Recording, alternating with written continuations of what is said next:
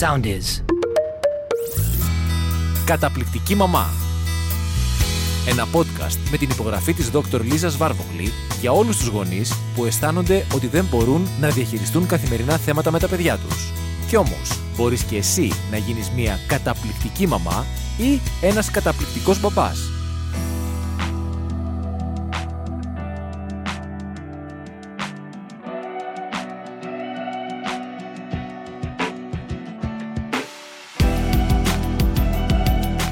Γεια σας, είμαι η Λίζα Βάρβογλη, ψυχολόγος, ψυχοθεραπεύτρια και η καταπληκτική μαμά αναλύει ένα ακόμα θέμα μαζί με την φίλη μας της εκπομπής εδώ, την εκπαιδευτικό κυρία Λίλιαν Ζησοπούλου.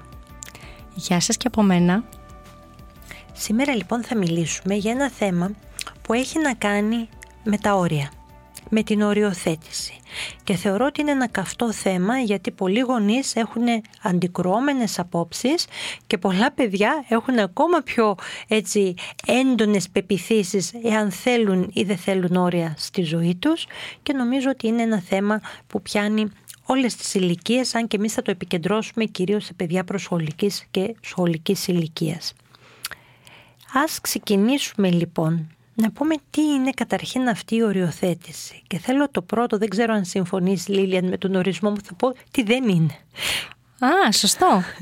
ναι, γιατί το ξεχνάμε. Θα κάνω λοιπόν και εγώ το, αυτό που λέμε στα παιδιά να μην κάνουν, να μην λένε τι δεν θέλουν, να λένε τι θέλουν. Θα σας πω λοιπόν τι δεν είναι. Οριοθέτηση δεν είναι τιμωρία. Και πολλές φορές τα παιδιά το εκλαμβάνουν ως τιμωρία και γι' αυτό έχουν μια πολύ έντονη αντίδραση. Αλλά τα όρια δεν είναι τιμωρία. Τα όρια είναι κάτι πολύ διαφορετικό, πολύ πιο βαθύ και θα το θέσω με ένα παράδειγμα. Να, να πούμε λίγο για το τι είναι όρια στο σχολείο για παράδειγμα. Σωστά. Πολύ απλά. Και πολύ κατανοητά. Είναι κανόνες ξεκάθαροι που μαθαίνουν τα παιδιά όταν είναι πλέον στο σχολείο και σύμφωνα με τους οποίους μαθαίνουν να λειτουργούν και αυτά και οι συμμαθητές τους με ασφάλεια και εντός και εκτός τάξης. Μαθαίνουμε τι επιτρέπεται και τι δεν επιτρέπεται. Κάποιες φορές τι μπορεί να φέρει σε δύσκολη θέση κάποιους συμμαθητές μας, ενώ τι τους αρέσει και τι επιτρέπεται. Όλα αυτά Ας μην ξεχνάμε όμως ότι έχουν ξεκινήσει φυσικά από το σπίτι. Και μετά φτάνουμε στο σχολείο για να δούμε τις μικρές διαφορές και αποχρώσεις που μπορεί να έχει κάθε διαφορετική περίσταση. Ακριβώς, αλλά είναι αυτό που είπες, ότι είναι οι κανόνες λειτουργίας, οι κοινωνικοί κανόνες λειτουργίας του τι επιτρέπεται, τι δεν επιτρέπεται και τι μας κρατάει σε μια θέση ασφάλειας. Άρα λοιπόν είναι βασικό να το επικοινωνήσουμε αυτό και να το ξεκαθαρίσουμε ο καθένας μέσα στο μυαλό του, ώστε να μην θεωρεί ότι είμαι κακός γονιός αν βάζω πολλά όρια ή αν λέω πολλά όχι. Γιατί το όριο δεν συνεπάγεται και όλο τι λέμε όχι. Δεν σημαίνει ότι τιμωρούμε, δεν είναι κάτι αρνητικό. Το όριο είναι κάτι θετικό και παρόλα αυτά δεν ξέρω πώς. Έχει πάρει μια πολύ πολύ αρνητική χρειά, νομίζω. Και όταν φτάσουμε στο σχολείο θα συμφωνήσω, είναι και λίγο αργά για να μάθουμε γενικά για όρια. Τα όρια πρέπει να τα μάθουμε από πιο μικρή ηλικία. Τα διδάσκει ο γονιός στο παιδί του από, από πολύ πολύ μικρή ηλικία, από προσχολική ηλικία. Έτσι δεν είναι; Ναι, η αλήθεια είναι ότι περιπτώσεις παιδιών που έχουμε δει στο σχολείο που δεν έχουν ξεκάθαρα όρια στο μυαλουδάκι τους από το σπίτι δυσκολεύονται πάρα πολύ στο να συνεπάρξουν μέσα στην τάξη με τους συμμαθητές τους. Προκαλούν εύκολα καυγάδες μεταξύ των παιδιών, ε, αναταραχή στην τάξη και βλέπουμε ότι είναι παιδιά που πιθανόν και στην πορεία της σχολικής χρονιάς δυστυχώς να περιθωριοποιηθούν εξαιτίας της συμπεριφοράς τους. Βέβαια, αν καθίσουμε σε αυτά τα παιδιά και με ξεκάθαρο τρόπο τους εξηγήσουμε βασικούς κανόνες, βασικά όρια δηλαδή, της λειτουργίας του σχολείου και των παιδιών, πιστέψτε με μπορούν να γίνουν θαύματα. Έχω δει πολύ μεγάλες αλλαγές σε παιδιά που στην αρχή της χρονιάς είχαν ανησυχήσει πάρα πολύ για το πώς θα πορευθούν καθ' όλη τη διάρκεια. Αλλά με, λίγο, με λίγη δουλίτσα και με λίγο καλή θέληση πιστεύω ότι μπορούν να γίνουν θαύματα. Λες όμως δύο τώρα τόσο τεράστια πράγματα και καθώς μιλούσες ξέρεις τι σκεφτόμουν. κάτι πάρα πολύ κλασικό που είναι νομίζω μια συζήτηση που την κάνουν λίγο πολύ όλοι οι γονείς ή όλοι οι ενήλικες να πω έτσι όταν βρίσκονται σε μια παραλία. Τι είναι το πιο κλασικό. Λένε Μα πώς γίνεται βρε παιδί μου και αυτά τα αγγλάκια, γαλάκια, δεν ξέρω ιταλάκια, γερμανάκια και είναι τόσο πειθαρχημένα στην παραλία και τόσο ήσυχα και τόσο ακούν τους γονείς τους και τόσο δεν δημιουργούν πρόβλημα και από την άλλη έχεις τα ελληνάκια που κάνουν φασαρία, που φωνάζουν, που γίνεται ένας χαμός, που θάβουν τον διπλανό τους ξέρω εγώ στην πετσέτα ή στην ξαπλώστρα με άμμο, που φωνάζουν από ένα χιλιόμετρο Κωστάκι φέρε την μπάλα, Γιαννάκι έφαγες το κεφτεδάκι σου και το καθεξής. Και αν καθίσουμε, και αυτή είναι μια πολύ όμορφη ελληνική εικόνα ελληνικού καλοκαιριού, αλλά άμα το σκεφτούμε, τι είναι ουσιαστικά; Τα άλλα παιδάκια δεν, δεν έχουν κάτι διαφορετικό τα παιδιά που είναι από μια άλλη χώρα. Δεν έχουν κάτι διαφορετικό πέρα από αυτό, την οριοθέτηση. Που την έχουν μάθει από πολύ πολύ νωρίς. Που εμείς δεν το έχουμε διδάξει τα παιδιά μας από την μικρή ηλικία και τώρα το πάω πολύ πίσω στην προσχολική ηλικία. Όταν λοιπόν ένας γονιός βάλει κάποιον κανόνα και εξηγήσει κάποια πράγματα, πάει να πει πρώτον ότι ο γονιός ξέρει και αντιλαμβάνεται τον κανόνα και θεωρεί ότι για παράδειγμα είναι χρήσιμο να πω το παιδί μου ότι αν είμαστε στην παραλία παιδί μου δεν τρέχουμε με τα χίλια για παράδειγμα και σηκώνουμε ένα σύννεφο άμμου, γιατί αυτό το σύννεφο άμμου που εσύ σηκώνεις θα πάει στα μάτια από το μωράκι που είναι εξαπλωμένο πιο δίπλα ή την ηλικιωμένη γιαγιά ή παππού που κάνει, ξέρω εγώ, ηλιοθεραπεία ή οτιδήποτε. Αν έχουμε πει εξ αρχής το παιδί μας ότι ξέρεις κάτι, όταν είμαστε στη θάλασσα, δεν φωνάζουμε από χιλιόμετρα τους φίλους μας, αλλά πάμε κοντά τους ή κολυμπάμε και τους μιλάμε. Και δεν φωνάζουμε γιατί κάποιος άλλος ξεκουράζεται και δεν θέλουμε να του χαλάσουμε την ησυχία του.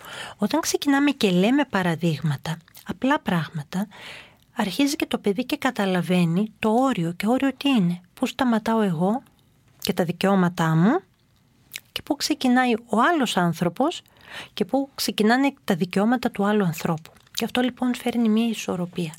Και όταν το μάθουμε και όπως είπες το διδαχτούμε, όταν κάποιος μας το πει, τότε το ξέρουμε. Αν κάποιος δεν μας το πει, τι κάνουμε, Δρούμε ελεύθερα, χωρίς κανένα όριο. Και πειραματιζόμαστε. Να δούμε μέχρι που μας παίρνει. Σωστά. Έτσι δεν είναι. Γιατί να σταματήσουμε κάπου στη μία σοκολάτα αν μπορούμε να γκρινιάξουμε λίγο και να πάρουμε μία δεύτερη. Έτσι δεν είναι. Και γιατί να σταματήσουμε στη δεύτερη αν μπορούμε να γκρινιάξουμε κι άλλο λίγο ακόμα και να πάρουμε μία τρίτη σοκολάτα ή γλυκό ή δεν ξέρω τι, ό,τι είναι αυτό που θέλουμε. Και μετά τι θα συμβεί; Τι θα συμβεί μετά; τι θα μάθουμε; θα μάθουμε το αρνητικό του να μην έχουμε όρια. Ένα αποτέλεσμα που δεν θα μας αρέσει. Συγκεκριμένα για το παράδειγμα της σοκολάτας, το πιο πιθανό είναι ότι το παιδάκι θα καταλήξει στην τουαλέτα με το να βγάλει όλη αυτή τη σοκολάτα που έφαγε γιατί δεν θα αντέχει ο οργανισμός του να διαχειριστεί τόσο, τόση μεγάλη ποσότητα ζαχάρου στο αίμα. Και ναι, αυτό είναι ίσως και το πιο ας το πούμε extreme, extreme και επώδυνο. Αλλά... Προσωπικά το έχω δει ναι. σε σχολείο. Συγγνώμη και πρόσφατα. Α, να ωραία. Σε παιδάκι που δεν είχε όριο με τα γλυκά. Καλά, σίγουρα είναι και αυτό δυστυχώς μια πολύ έτσι φυσική και φυσιολογική αντίδραση του οργανισμού. Βέβαια, με τον σκάσουμε τον οργανισμό, τι θα κάνει; Πρέπει να το βάλει αυτό που μπήκε και ήταν το και παρά ήταν πρόσθετο.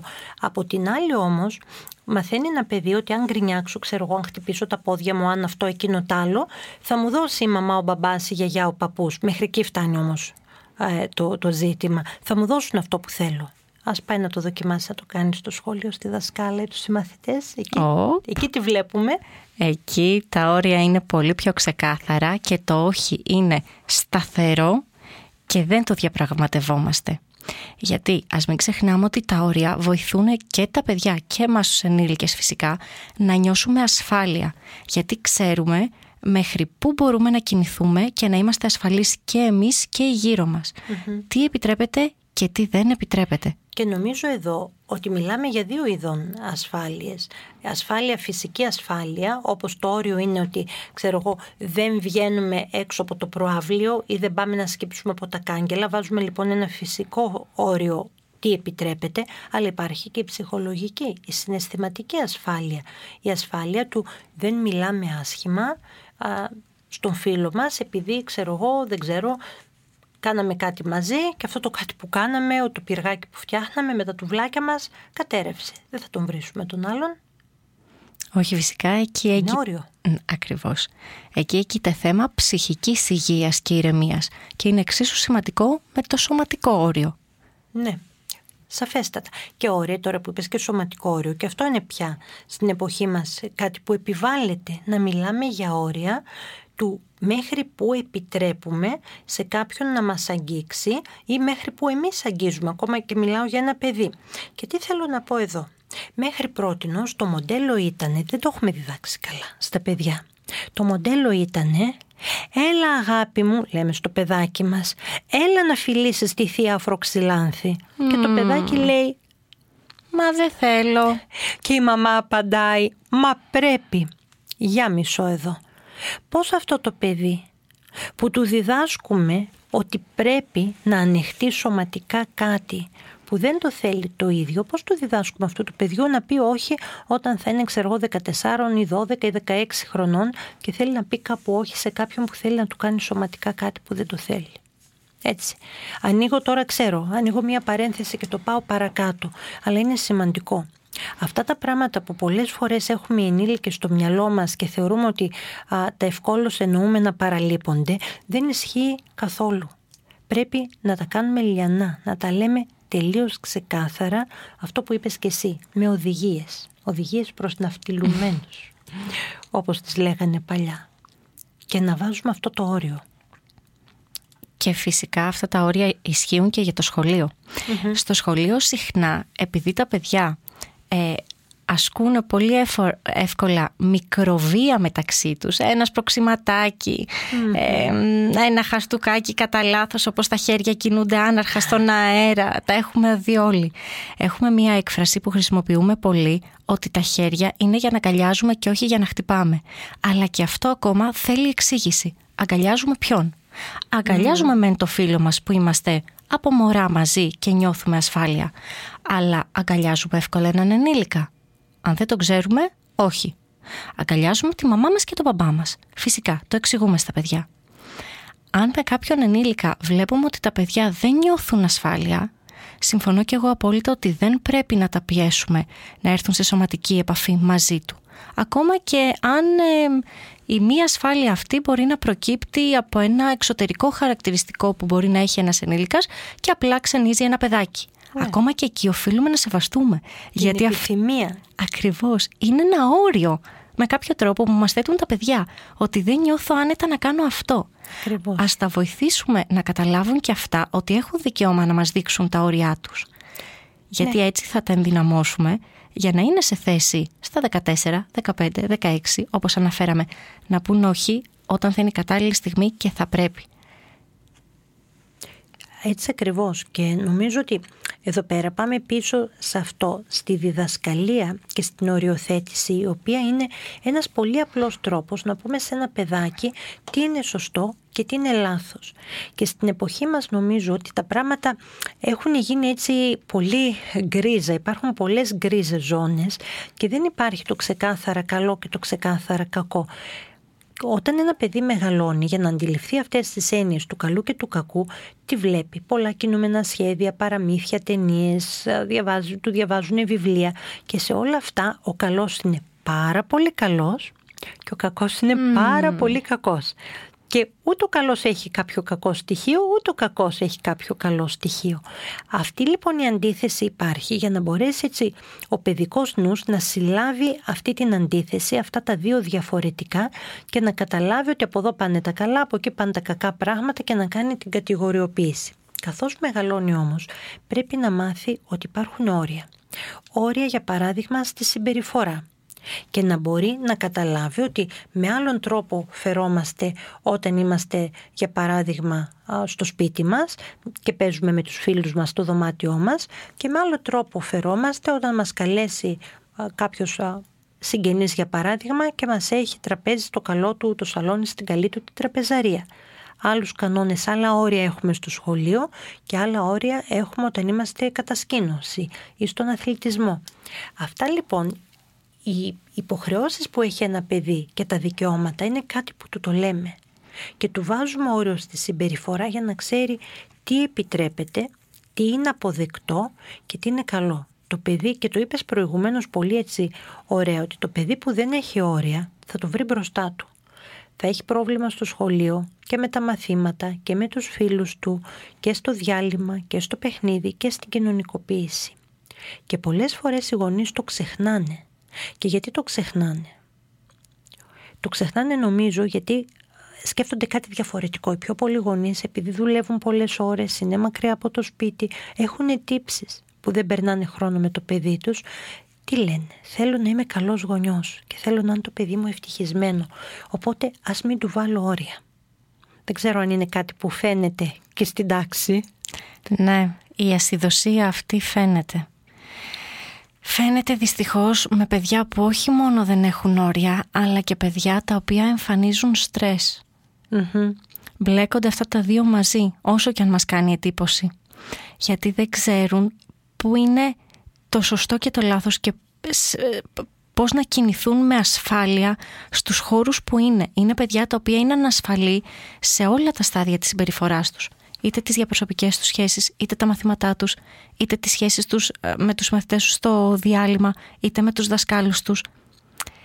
Ε, γενικεύεται αυτή η εικόνα σε όλη την εκφανση της ε, σχολικής ζωής ενός παιδιού. Ναι, γιατί τα όρια είναι αυτό που είπαμε και πριν. Είναι θέμα ασφάλειας. Είναι η αίσθηση ότι ξέρω μέχρι που με παίρνει, ξέρω τι θα απαντήσει ο γονιός ή ο δάσκαλός μου και άρα λοιπόν υπάρχει μια προβλεψιμότητα, μια ρουτίνα και μια σταθερότητα. Και αυτό είναι ίσως και το πιο ένα από τα πιο βασικά όρια. Γιατί φαντάζομαι αυτή θα ήταν η ερώτησή σας πώς βάζουμε όρια. Νομίζω με απλό τρόπο. Τα όρια ξεκινάνε με πράγματα, με βασικούς κανόνες. Ένας βασικός κανόνας είναι για παράδειγμα ότι α, κοιμόμαστε, είναι η ρουτίνα που το έχουμε κάνει, έχουμε πει πολλά για τη ρουτίνα έτσι, σε προηγούμενο επεισόδιο, αλλά αυτό είναι ένα όριο.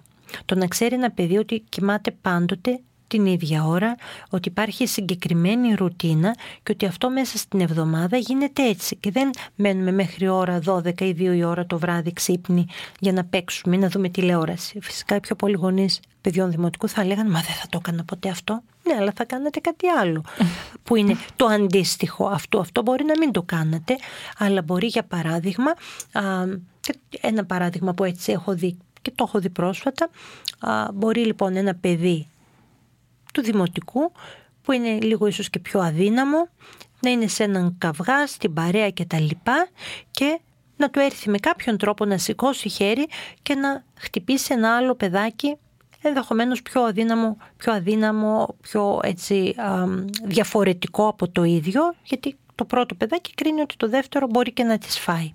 Αν ο γονιός σκεφτεί τι ωραία, το δικό μου το παιδί έδιρε επιτέλους τον άλλον και δεν της τρώει συνέχεια, και δεν βάλει όριο ότι ξέρεις κάτι δεν χτυπάμε, είτε είναι ο άλλος πιο μικρός, είτε πιο αδύναμος, είτε δεν ξέρω τι από σένα, δεν το χτυπάμε επειδή μπορούμε και αυτό είναι ένα όριο.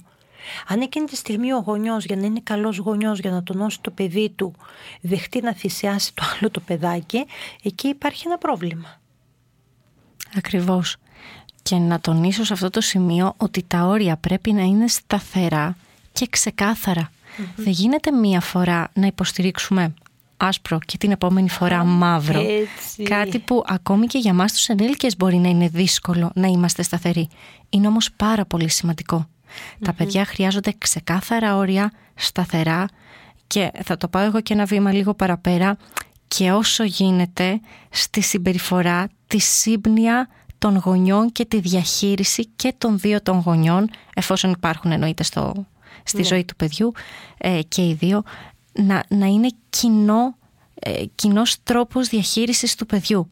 Γιατί αυτό είναι ένα σημείο που πολλά παιδιά μπορεί να έχουν λίγο συγκεχημένες απόψεις στο μυαλό τους σε σχέση με τα όρια.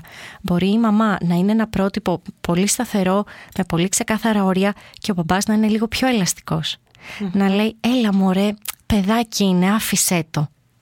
Ναι. Εκεί έρχεται η σύγκρουση στο μυαλουδάκι των παιδιών. Είναι καλό το ζευγάρι από νωρίς να έχει συμφωνήσει τι επιτρέπεται, τι δεν επιτρέπεται και να ακολουθούν ένα κοινό πλάνο. Και ακόμη κι αν διαφωνήσουν για κάποιο όριο συγκεκριμένο να το συζητήσουν μόνοι τους κάποια στιγμή ως ζευγάρι όταν δεν θα είναι μπροστά το παιδί.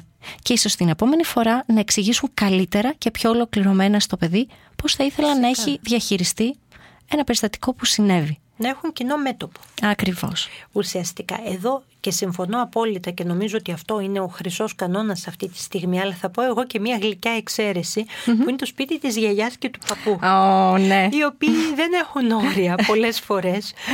Και αλλά δεν έχουν και όρια στην αγάπη τους. Και εκεί υπάρχει αυτή η εξαίρεση αλλά το παιδί ξέρει ότι αυτό είναι ένα όριο. Ότι πήγε στο σπίτι της γιαγιάς και του παππού ε, μπορώ να φάω δεν ξέρω όσο παγωτό θέλω.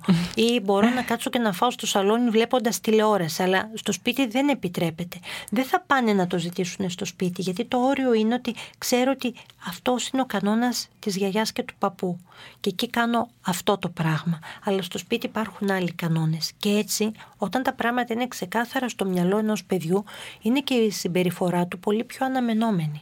Το παιδί που δεν έχει όρια, το παιδί που δεν ξέρει πώς πρέπει να αντιδράσει, που δεν ξέρει τι επιτρέπεται ή τι δεν επιτρέπεται ή ακόμα χειρότερα που τη μία κάτι επιτρέπεται όπως είπες, στην άλλη απαγορεύεται. Τη μία του λέει ο ένας γονιός έτσι, του λέει άσπρο, την άλλη ο άλλος γονιός του λέει μαύρο, τον μπερδεύει. Και αυτό το μπέρδεμα γίνεται άγχος, γίνεται στρες, γίνεται δυσφορία και πώς εκδηλώνεται; Με ανεπιθύμητες συμπεριφορές. Συμπεριφορά και στο σπίτι και στο σχολείο. Οπότε ας σκεφτούμε και εμείς οι μεγάλοι ποια είναι αυτά τα όρια που θέλουμε να βάλουμε στο παιδί μας, μέχρι πού λοιπόν το παιδί μας μπορεί να κάνει κάποια πράγματα και ποια είναι αυτά και ποιο είναι το όριο και που λέμε στο παιδό. Αυτό δεν είναι ασφαλές για σένα είτε από φυσική είτε από ψυχολογική άποψη. Για σκεφτείτε το λοιπόν και οριοθετήστε το παιδί σας με τέτοιον τρόπο που να είναι και καλή η σχέση που θα έχετε αλλά και που να είναι καλή η συμπεριφορά όλων μικρών και μεγάλων. Ευχαριστούμε πολύ που ήσασταν εδώ και μας ακούσατε και θα τα πούμε πάλι πολύ σύντομα. Καλή συνέχεια στη μέρα σας. Γεια σας.